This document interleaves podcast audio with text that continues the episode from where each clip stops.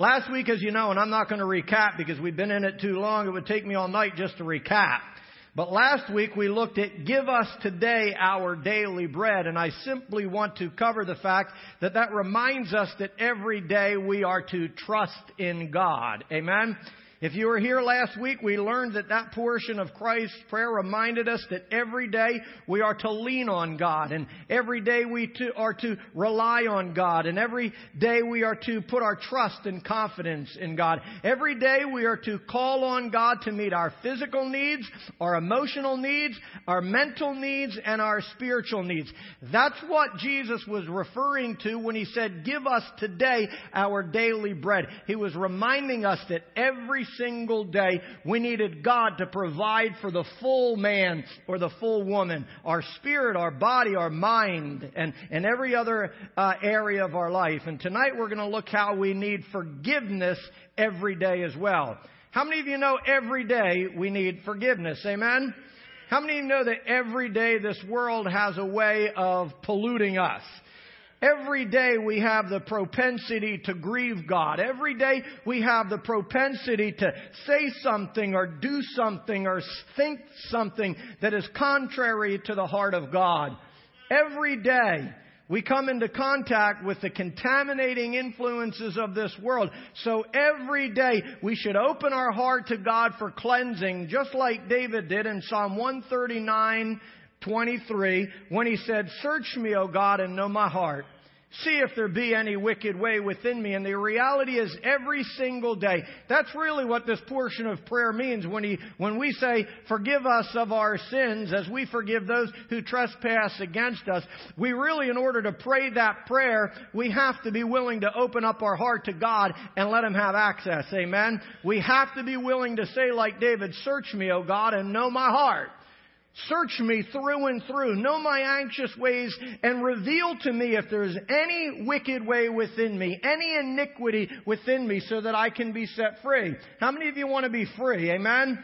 That's what the cross is all about. The cross is all about forgiveness. That's what we're talking about tonight too. But every day, just like we ask for bread, we should ask the Father to forgive us of our trespasses as we forgive those who trespass against us. Amen?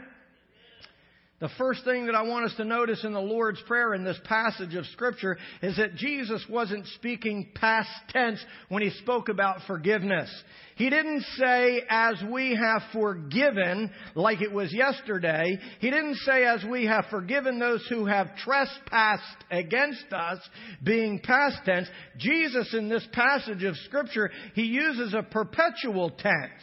He didn't say, uh, just referring to yesterday, he was reminding us that every day he uses a perpetual tense, past, present, and still to come. He said, forgive us of our trespasses as as we forgive, or in the Greek, as we continue to forgive those who trespass against us. Today, tomorrow, next week, next year. What he's doing is trying to create in us a heart that is willing to forgive. Not just today, not just yesterday, but tomorrow when someone sins against us. Amen? Jesus uses those words on purpose, reminding us that we are to seek forgiveness, our own forgiveness every day, but every day we have to offer it to others as well. Because how many of you know every day someone has the ability to mistreat you? Every day someone has the ability to say something unkind about you. Every day someone will do something to upset us or say something to upset us. Every day someone will say something or do something that has the power to bring bitterness into our lives. But Jesus is teaching us that every day we are to seek forgiveness and every day we are to offer forgiveness as well. Amen? You see, it's great that you forgive the person uh, that sinned against you yesterday, but what if he sins against you today? And what if he sins against you again tomorrow? And what if he sins against you again next week? It's kind of like Peter who said, Jesus, how many times am I supposed to forgive my neighbor? Seven times? And what did Jesus say? We'll talk about it later. He said, no, seven times seventy times. And again, we'll get to it later. He wasn't saying 490 times. He was saying every day. You have a heart, you have to have a heart that's willing to forgive. You have to have a heart that's willing to ask for forgiveness. And every day you have to have a heart that is willing to offer forgiveness as well. The Word of God tells us in Colossians 3, 12 to 13, since God has chose you, or chosen you to be the holy people whom He loves, you must clothe yourselves with tender-hearted mercy, with kindness, with humility, with gentleness, and with patience. You must make allowance for each other's faults and forgive the person who offends you. Remember, the Lord forgave you, Paul said, so you must also forgive others.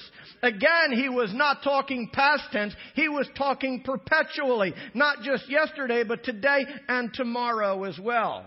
Look at, look at this passage of Scripture. Three times in this text, the Lord issues a command that we are to forgive. I want you to understand and realize that forgiveness is not well, it is an option, but God doesn't make it an option for us. It wasn't a suggestion and it wasn't a recommendation for us to forgive our neighbor. It wasn't a suggestion for us to forgive our kids or for us to forgive our spouse or for us to forgive the, the individual that did something to offend us. It was a command. Three times in this passage of scripture, he reminds us that it is our duty as his holy people to forgive. I have chosen you as holy people whom I love. And because he has chosen us, we must, three times he says, forgive. And at the center of the Lord's Prayer, we find a call to forgiveness as well. Because how many of you know forgiveness is the central theme of our faith? Forgiveness is, is central to our faith. The cross is all about forgiveness, just like we sang, church. It's why Christ came, to forgive us. It's why he stepped off his throne. It's why he made himself nothing. It's why he went to the cross. It's why he laid down his life. It's so that we could be forgiven, church. It's what the blood of Jesus Christ is all about. It's about the forgiveness of sin. Well, how did John introduce Jesus to the world? He said, Behold, the precious Lamb of God who came to what? Take away the sins of the world. It's why Jesus came, to forgive you and to forgive me of all of our sins, church, the, the sins that we committed yesterday, the sins that we'll commit today, and the sins that we will commit tomorrow. And it's why in the middle of the prayer, Jesus said, Forgive us of our trespasses or sins as we forgive those who have trespassed, who trespass or sin against us. Because without asking for forgiveness, without offering forgiveness like Jesus did, church, the reality is God's kingdom will not come into our lives and we cannot enter His kingdom either. I know it may be hard for some of us to understand and it may be harsh, but the reality is unless we are willing to pray this prayer, unless we are willing to ask for our own forgiveness and offer forgiveness as well, the Word of God tells me you will not see the kingdom of God. You will not see it here on earth. You can pray, Thy kingdom come, Thy kingdom come, Thy kingdom come, Thy anointing come, Thy favor come, Thy provisions come, Thy healing come, Thy blessing come, Thy goodness. You can pray the, that prayer till you're blue in the face. But if you do not ask for forgiveness and you are not willing to, to release forgiveness into the lives of others, God's kingdom will not come into our lives. I didn't say that. God said that. So you, you can question me. I'll direct you to the Word of God and then you can argue with Him. But the Word of God makes it clear that unless we are willing to pray this portion of our, of the prayer, we will not see the kingdom of God here and we will not see the kingdom of God then. If we're not willing to pray this prayer and allow this to be the condition of our heart, the kingdom of God will not come to us and we will not enter the kingdom of God either. And I'll teach you that as we go. Before we get farther into that, because that's what we're going to learn tonight, the title of my message, like I said, is Forgive Us as We Forgive Others. But first, let me take a little detour to set just how important forgiveness is. Mark 11, 23, 24 says this, Jesus speaking. He says, Truly I tell you, if anyone says to this mountain, Go throw yourself into the sea, and does not doubt in their heart, but believes that what they say will happen, it will be done for them. Now, last week we heard this verse. Truly I tell you, whatever you ask for in prayer, if you believe you have received it, it will be yours. Look at it again. Whatever you ask for in prayer, Believe that you have received it and it will be yours, Jesus said, because that's how powerful prayer is. Amen? Prayer brings about the impossible. All that we've learned in so many studies is prayer has the power to move kingdom on uh, God's kingdom on our behalf and the devil's kingdom out of the way. Prayer has the power to bring healing into our life and provision into our life and joy into our life and peace into our life. That's the power of prayer. Remember Jesus raised the dead through prayer. He multiplied a few fish and a few loaves, church, through the power of prayer. He healed the sick through prayer. He caused the lame to walk through prayer. He brought sight to the blind, all through this spiritual discipline of prayer. All through Scripture, we see that prayer had the power to turn the tide. All through Scripture, we see that prayer had the power to overcome the enemy. All through Scripture, we find that prayer brought victory to God's people. What we have to understand is that prayer is the foundation of every miracle and every mighty move of God all throughout history, not just in the Word of God. I want you to understand, you see, there's miracles in your life that haven't been recorded in the Word of God. There's miracles to come in your life that have not been recorded in the Word of God. But every one of those miracles and every mighty move of God comes through the power of prayer. If you don't pray for healing, you're not going to get healing. If you don't pray for a provision, you're not going to get a provision. If you don't pray for joy, you're not going to find joy. If you don't pray for God's blessings to come into your life, you're not going to receive God's blessings into your life. I want you to just to understand, I make that point just so you understand how important and powerful prayer is. However, as powerful as prayer can be, Jesus continues in verse 25. It seems like it doesn't fit, but he says, therefore in 24, therefore I tell you, whatever you ask for in prayer, believe that you have received it and it will be yours. But immediately he goes to verse 25 and says, but when you are praying, first forgive anyone that you are holding a grudge against, so that your heavenly Father will forgive your sins. Because the reality is God will not hear the prayer of an unforgiving heart. God will not hear the prayer, two sides. God will not hear the prayer of the heart that has not said, Father, forgive me for I have sinned. And He will not hear the prayer of a heart that is harboring resentment and bitterness and wrath and anger in its heart as well. He will not forgive that individual and He will not hear that prayer. There's a lot of people wondering, why are my prayers not being heard?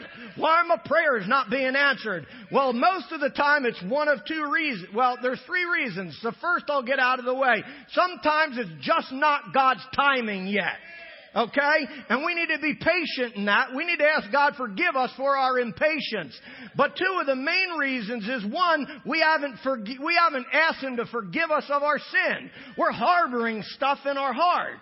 And we need to ask Him to forgive us so His kingdom can come. The other reason might be is because we're holding ought. And we think we're allowed to. We think we have a right to. They hurt me this bad. They did me this bad. I have a right to be angry and I have a right to be resentful and I have a right to be bitter. No, you don't. You can be, but don't expect God's kingdom to come into your life. This is what Jesus is teaching us and why we have to have that as a portion of our prayer. He will not hear the prayers of a bitter, resentful heart. The truth is, as powerful as prayer can be, Jesus says it is meaningless. Prayer is meaningless if you have unforgiveness in your heart. It's meaningless if you're holding a grudge or resentment or anger against anyone, Jesus said. You see, the reality is prayer will never reach its potential your prayers will never reach their fullest potential. Your prayers will never reach the Father. My prayers will never reach the kingdom of God They will never make it to the ears of God if my heart is filled with unforgiveness. They will not come into the throne room of God, and I'll explain that a little bit later so it gives you an understanding. Even though the veil was rent in two, and God commands us or, or now releases us to come boldly into His throne room of grace, it doesn't mean we can still, doesn't mean we can come with impurities. It doesn't mean that we can come with a filthy heart and filthy hands. We still have to purify ourselves. And one of those impurities is unforgiveness. And I'll show you that a little bit later. You must make allowance for each other's faults, Scripture says. Wow, that's hard, isn't it? You must make allowance. Listen to me. All have sinned and fallen short of the glory of God. And you're as much a sinner as the next guy. I'm as much a sinner as the next guy. I've been saved by grace. She's been saved by grace. My brother Willie's been saved by, we have all been saved by grace. It's not by my good works. It's not by my good deeds, lest any man should boast. That's what the Pharisees did. They boasted in their righteousness. But inside the Word of God says that they were whitewashed sepulchres full of death. I want you to understand, if your heart is filled with unforgiveness, you are a whitewashed sepulchre. You are full of death. And God won't forgive you, and everything you offer unto God will be rejected. Everything the Pharisees offered unto God was rejected by God. All of it. It was impure. A heart that offers anything up to God, if it has the impurity of unforgiveness in its heart, it will not be received by God. You must make allowance for each other's fault and forgive the one who offends you. How many of you ever been offended by somebody? Good Lord, I think I'm offended every day. But you know what I try to do? I try to be like that duck that just lets it roll off my back. I cover myself in the blood of Jesus Christ and all of those things that come against me, they just roll right off my back. You know what you need to do when someone tries to offend you? Plead the blood of Jesus Christ. Cover yourself in the blood of Jesus Christ because there ain't no accusation that can get through the blood of Jesus Christ. Cover your mind in the blood of Jesus Christ. Cover your emotions in the blood of Jesus Christ. Cover your heart in the blood of Jesus Christ. And it doesn't matter what the enemy does, it will not be an offense to you. This is what we need, church. This is the attitude of the heart we have to have. Forgive the one who offends you. And he goes on and says, Remember, the Lord forgave you. So you must forgive others. The Lord forgave you. The Lord forgave me. Why did he forgive me? Because I was a sinner. Because I was lost. Because I was walking in my own ways, doing what was right in my own eyes. Because I was boss of myself. Jesus forgave you. Paul's the one that said this. And Paul was the one that also said, I am the chief of all sinners. He understood that God forgave him, and it's why he had to forgive others. The ones that did all sorts of evil against him. The ones that tried to kill him. The ones that tried to persecute him. The ones that they, that threw him into a dungeon. Guess what? He forgave them all because Christ forgave him. He understood the importance of his forgiveness. And if anyone, if anyone in, in the New Testament is going to see the kingdom, it was Paul. He had a heart that was filled with forgiveness, church. Jesus prayed, Forgive us our trespasses as we forgive those who trespass against us, because he knew that an unforgiving heart will keep us from God. An unforgiving heart will keep you from God. I don't want to leave out either portion. This is a two-sided, two, two-sided verse. Father, forgive us of our sins as we forgive those who have sinned, uh, who, who sin against us, not just sinned against us, but who will sin against us. And here's what we have to understand is that us failing to ask for forgiveness will keep us from God. And us being reluctant or unwilling to offer forgiveness, it will keep us from God as well. Jesus understood that an unforgiving heart separates us from God and it puts us under His wrath and under His judgment instead of under His mercy and under His grace. And I'll give you a scripture that proves that. I don't know about you, but I would much rather be under God's mercy and much rather be under His grace. And one of the ways that I ensure that is to have a heart that asks for forgiveness and to have a heart that offers forgiveness as well. Jesus said this again, these are Jesus' words, not mine. Jesus said in Matthew 18, 23 and on, the kingdom of heaven can be compared to a king who decided to bring his accounts up to date with servants who had borrowed money from him. In the process, one of his debtors who was brought in owed him millions of dollars. He couldn't pay it. So his master ordered that he be sold along with his wife, his children, and everything he owed, owned to pay the debt. But the man fell down before his master and he begged him, please have mercy on me. Be patient with me and I will pay it all. Then his master was filled with pity for him and he released him and forgave his debt. But when the man left the king, he went to his fellow servant who owed him a few thousand dollars. He grabbed him by the throat and demanded instant payment. His servant fell down before him and begged for a little more time. Be patient with me and I will pay it, he pleaded. But the creditor wouldn't wait. He had the man arrested and put in prison until the debt could be paid in full. And when some of the other servants saw this, they were very upset. And they went to the king and told him everything about what happened. Then the king called the man he had forgiven and said, You evil servant. You evil servant. Please underline that if you're underlining anything or taking notes. He called this male, man an evil servant. I forgave you that tremendous debt because you pleaded with me. Shouldn't you have mercy on your fellow servant just as I had mercy on you? Then the angry king sent the man to prison to be tortured until he had paid his entire debt. And that's what my heavenly Father will do to you if you refuse to forgive your brothers and sisters from your heart. That's how evil unforgiveness is. Unforgiveness, according to Jesus Christ himself, is evil and worthy of punishment. Jesus said to this, I, I forgave you of such a tremendous debt. That's what the, the king said. I forgave you of such a tremendous debt. Shouldn't you have the same mercy and forgive others as well? Listen, there is no greater debt that could be paid for us than what Jesus Christ paid on Calvary's cross.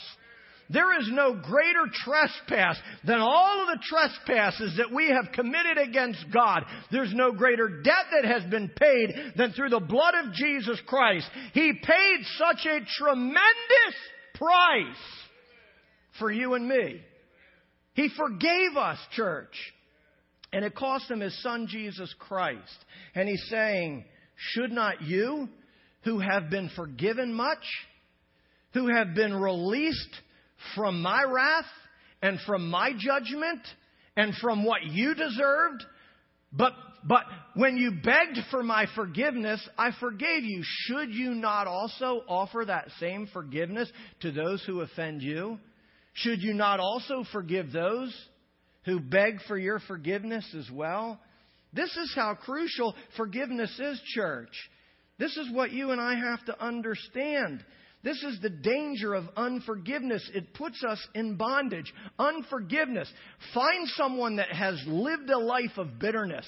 Find someone that has been living a life. I don't care if it's one week, one month, one year, or a decade.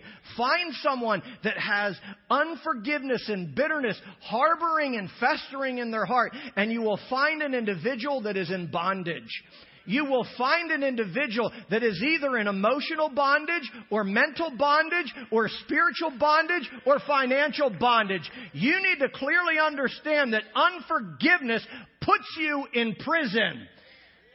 So many people that I know are going through all sorts of bondages in their life. And if you get to the bottom of it, you will find unforgiveness in their heart. Something, it will put you in some kind of prison. I know people whose minds are a mess because they've got unforgiveness in their heart. I know people whose finances are a mess because they got unforgiveness in their heart. I, I just know marriages that are a mess because they got unforgiveness in their heart. And I could go on and on. But my point is simply this unforgiveness puts us in bondage, church. It's an evil sin and it's an ugly sin in the eyes of God, and it separates us from His mercy and it separates us from His grace.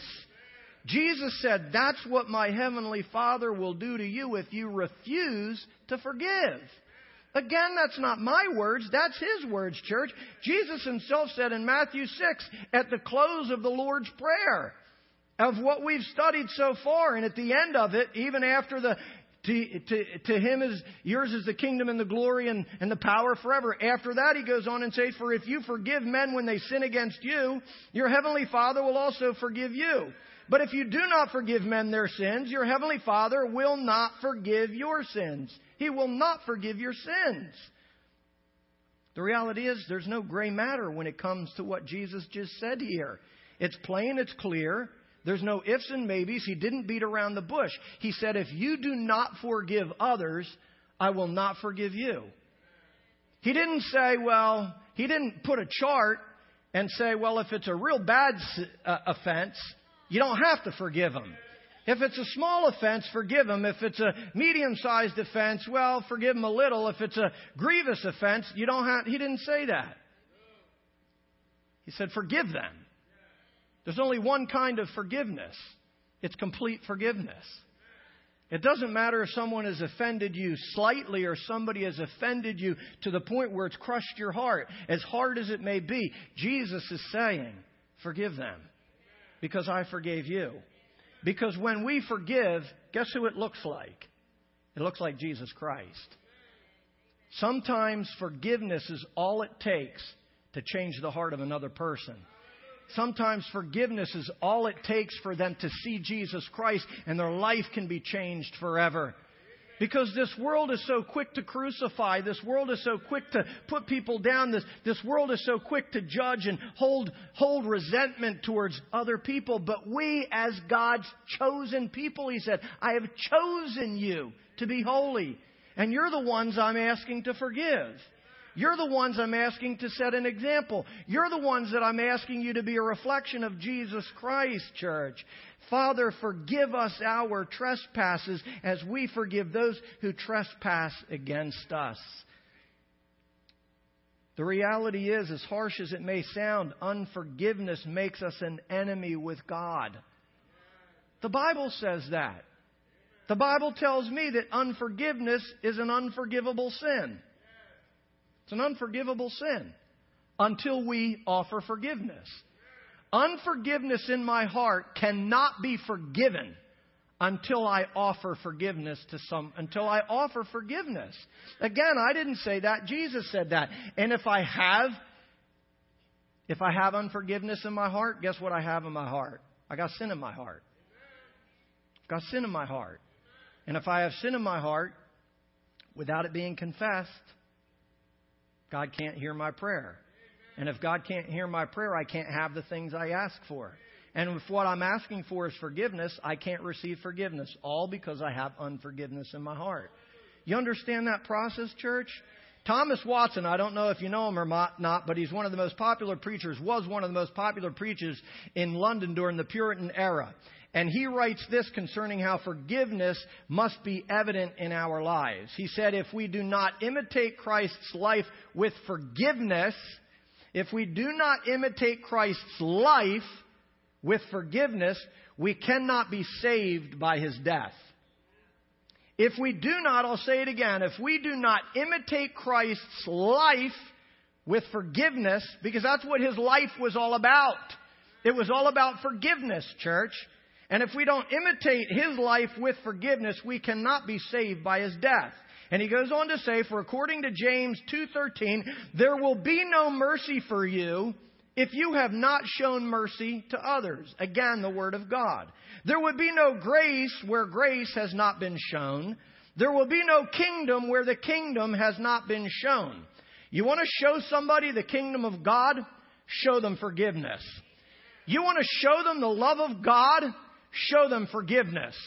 You want to show someone the, the graciousness of God? Show them patience. Show them tender-hearted mercy. Show them all of the things that Jesus showed us as He hung on Calvary's cross. When He could have taken all of the, the wrath and, and put it back on us, He took the wrath Himself and said, Father, forgive them instead. If you want to show the kingdom of God to a lost and dying world, show them forgiveness, church. Because forgiveness was shown to us and it's what changed our life. Amen? We must forgive others, God says, like I have forgiven you. But unfortunately, the reality is the house of God is filled with individuals, like I said earlier, who are living under the wrath of God instead of under the grace of God because they have unforgiveness or bitterness or resentment harboring in their heart because they've got something that is impure in their heart. It's like I said earlier, I know lots of people who have been holding on to wrongs for months or years, and some for most of their life, and they wonder why they're empty of God's power.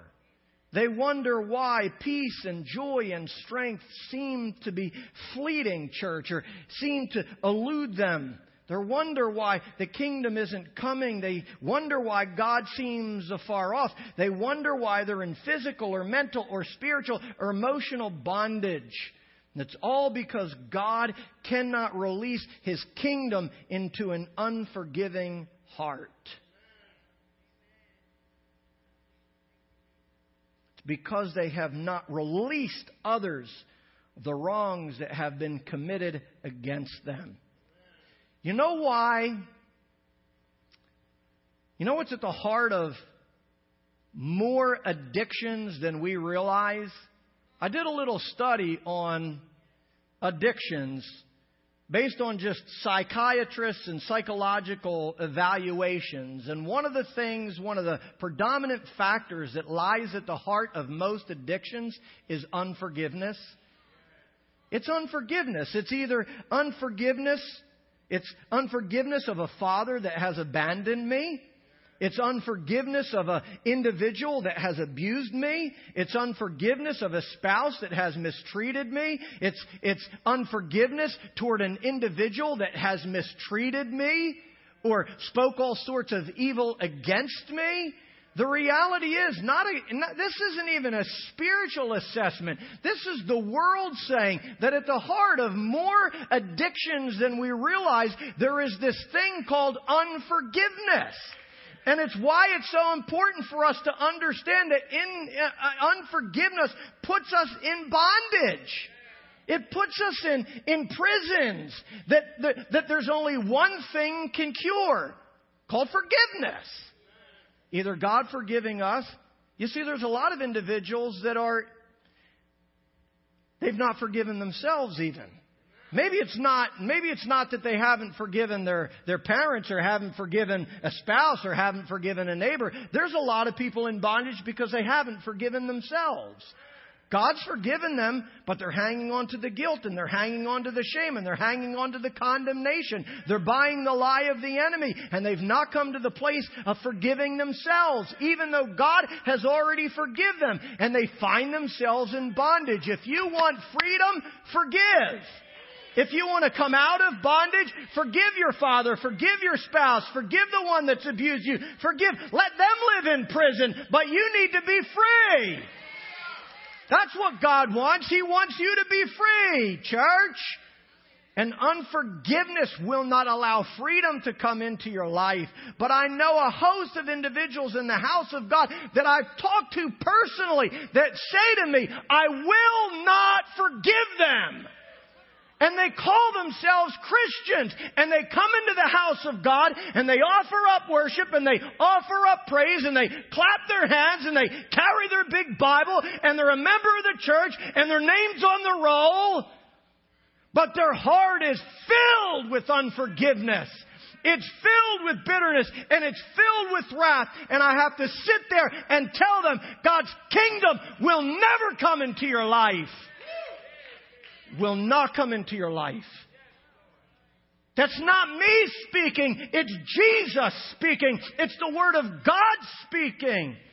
And they live in a prison of unforgiveness. bitterness and wrath and anger. And they wonder why.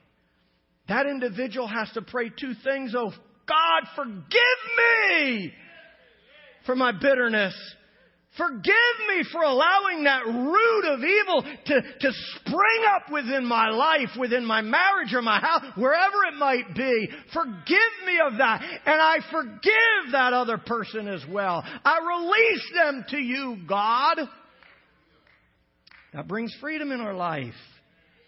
You understand what I'm saying, church?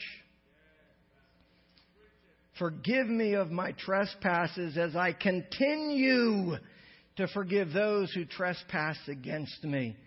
As I forgive those who have wronged me. As I forgive those who have said all sorts of evil or done all sorts of evil against me. Forgive me as I forgive those who have abused me. Forgive me as I forgive those who have mistreated me. Forgive those, forgive me as I forgive those who have done all sorts of evil. Listen, I know that it may seem like an impossible prayer. But if it's not our prayer, we'll live in bondage. And Jesus wants us to be free. Jesus wants us to be free, but we can unless we're willing to pray that prayer. But you don't know what they did. No, I don't. But God does. And He said, if you forgive them, I'll deal with them. If you forgive them, I'll bring blessings into your life. I'll heal your life. I'll strengthen your life. I'll turn your life around. I'll, I'll be everything that you need if you would just release that bitterness. Amen? How many wrongs do you think have been committed against our Father who's in heaven? How many times have we grieved Him? How many times have we rebelled against Him or did what was evil in His sight? How often has, have we caused him great sorrow? And yet he forgives us again and again and again and again. Because if we confess our sins to him, he's faithful and just to forgive our sins and to cleanse us from what? All unrighteousness.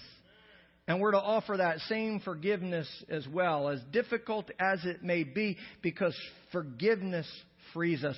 We need forgiveness every single day according to Christ, and we have to offer it every day as well. I'm going to start winding this down if they want to come to the music, but please remember Christ's enemies reviled against him, the Bible says. They despised and verbally abused him. They spit on him, they mocked him, they punched him, they plucked out the beard from his face. They pierced him with nails. They pierced him with a spear. They gambled for his garments at the foot of the cross, laughing, mocking, rejecting, and reviling. And yet, as he hung there, his very first prayer was filled with mercy. The very first words he spoke from Calvary's cross were filled with grace. In the midst of all of his suffering, in the midst of all of his pain, in the midst of all of the evils that were perpetrated against him, the Bible says, in the midst of his innocence and having done nothing to deserve the cross, from this very place, Christ lives up to the prayer that he taught his disciples and us to pray on the side of a hill one day in Matthew chapter 6 and Luke chapter 11. And he cries out to his Father which is in heaven. And what does he say? Father, forgive them, for they know not what they do. Father, forgive them, for they know not what they do. And here's the thing you clearly have to understand these individuals didn't ask for forgiveness, He just offered it. You see, there will be people in your lives that will offend you and they will never ask for forgiveness. They'll never say, I'm sorry. They'll never apologize. They will never say, I'm sorry for piercing you through like Jesus was pierced through in his hands, his feet, and his side. But we are called to forgive them anyway. These individuals that gambled for his garment didn't look up to Jesus and say, Forgive me, Jesus, for gambling here.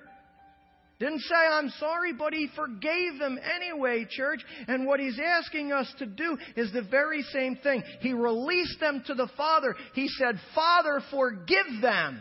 And he released them to the Father. And he's asking us to do the same exact thing, to forgive those who trespass against us. On the day Christ was crucified on Golgotha's hill, I said it in the beginning, he could have called 10,000 angels, the Bible says, to set him free. But he offered mercy and grace instead. He could have rained down wrath, but he said, Father, forgive them instead. He could have clothed himself with vengeance, but he said, Father, forgive them instead. He clothed himself with forgiveness. And earlier I said he's called us to do the same, to clothe ourselves in tender-hearted mercy. You want to know what, clo- G- what clothed Jesus as he hung on Calvary's cross? He, he might have been naked in the natural, but he was clothed fully with tender-hearted mercy. He was clothed with gentleness and meekness. He was clothed with forgiveness, church. And he's asking us to be clothed in the same exact thing. When someone looks at us, that's what God wants them to see. They wants them to see what Jesus was clothed with on Calvary's cross. How many of you know that's what draws people to God? It's what Jesus did. It's what he was clothed in, church. The truth is, our prayers should be as filled with mercy as Christ's were.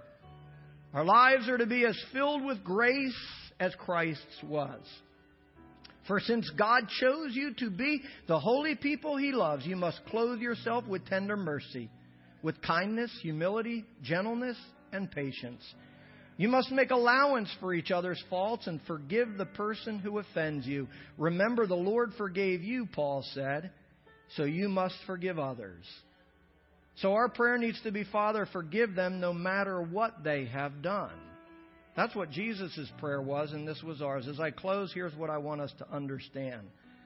A vengeful and unforgiving spirit poisons every offering and every sacrifice that we might ever attempt to bring before God. It poisons our praise and it pollutes our prayers. And just like Jesus, as he was hanging on Calvary's cross, refused the bitter gall and the vinegar he will refuse the heart the same exact way that's filled with the bitterness of unforgiveness. It cannot come before God. Just outside of the Holy of Holies, remember the veil was rent, giving us access into the holy place and into the, into the Holy of Holies where the presence of God was. Just outside, on the other side of that veil, the Bible says was the table of incense. And on that table burned continually four herbs that represented the pure prayers of God's people. And the Bible says that they went up before God and they were a sweet aroma in his nostrils. Four, only four herbs. I could get into all of that, but I'm not going to teach all that. But if you study, you'll discover that if any other element was added to those four herbs, it would defile the temple and it would be considered impure. And a cleansing process would have to take place so that once again it would be a sweet aroma in the nostrils of God. How many of you know we are the temple of God? And if we add anything to the blood that has been poured out in our life, namely unforgiveness, it, it pollutes the temple. It makes that which God tried to make holy, it makes it impure. And unforgiveness becomes unacceptable to God. It pollutes the temple. And a cleansing process, just like in the tabernacle and just like in the real temple, would have to take place. If you have unforgiveness in your heart, there's a cleansing process that has to take place. If I have unforgiveness, bitterness, resentment, harboring in my heart, I'm impure before God. He will not accept my praise. He will not accept my prayers. He will not accept my worship. Listen, I don't care how long you've been a member of the church.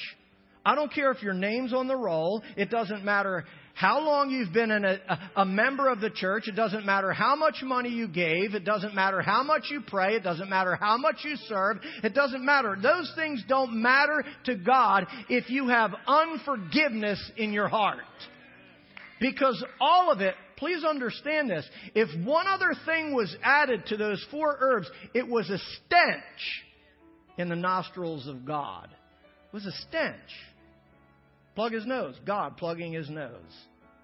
And what you and I need to understand is that when we have unforgiveness in our heart, every lifted hand is a stench. Every dollar bill is a stench.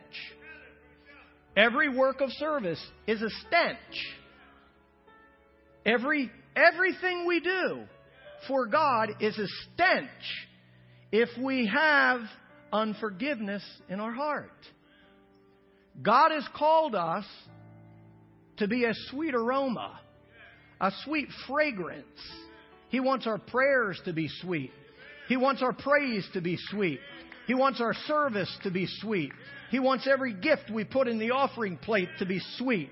He wants all the, the things that we do in the house of God to be sweet. He wants us to be a sweet aroma in His nostrils.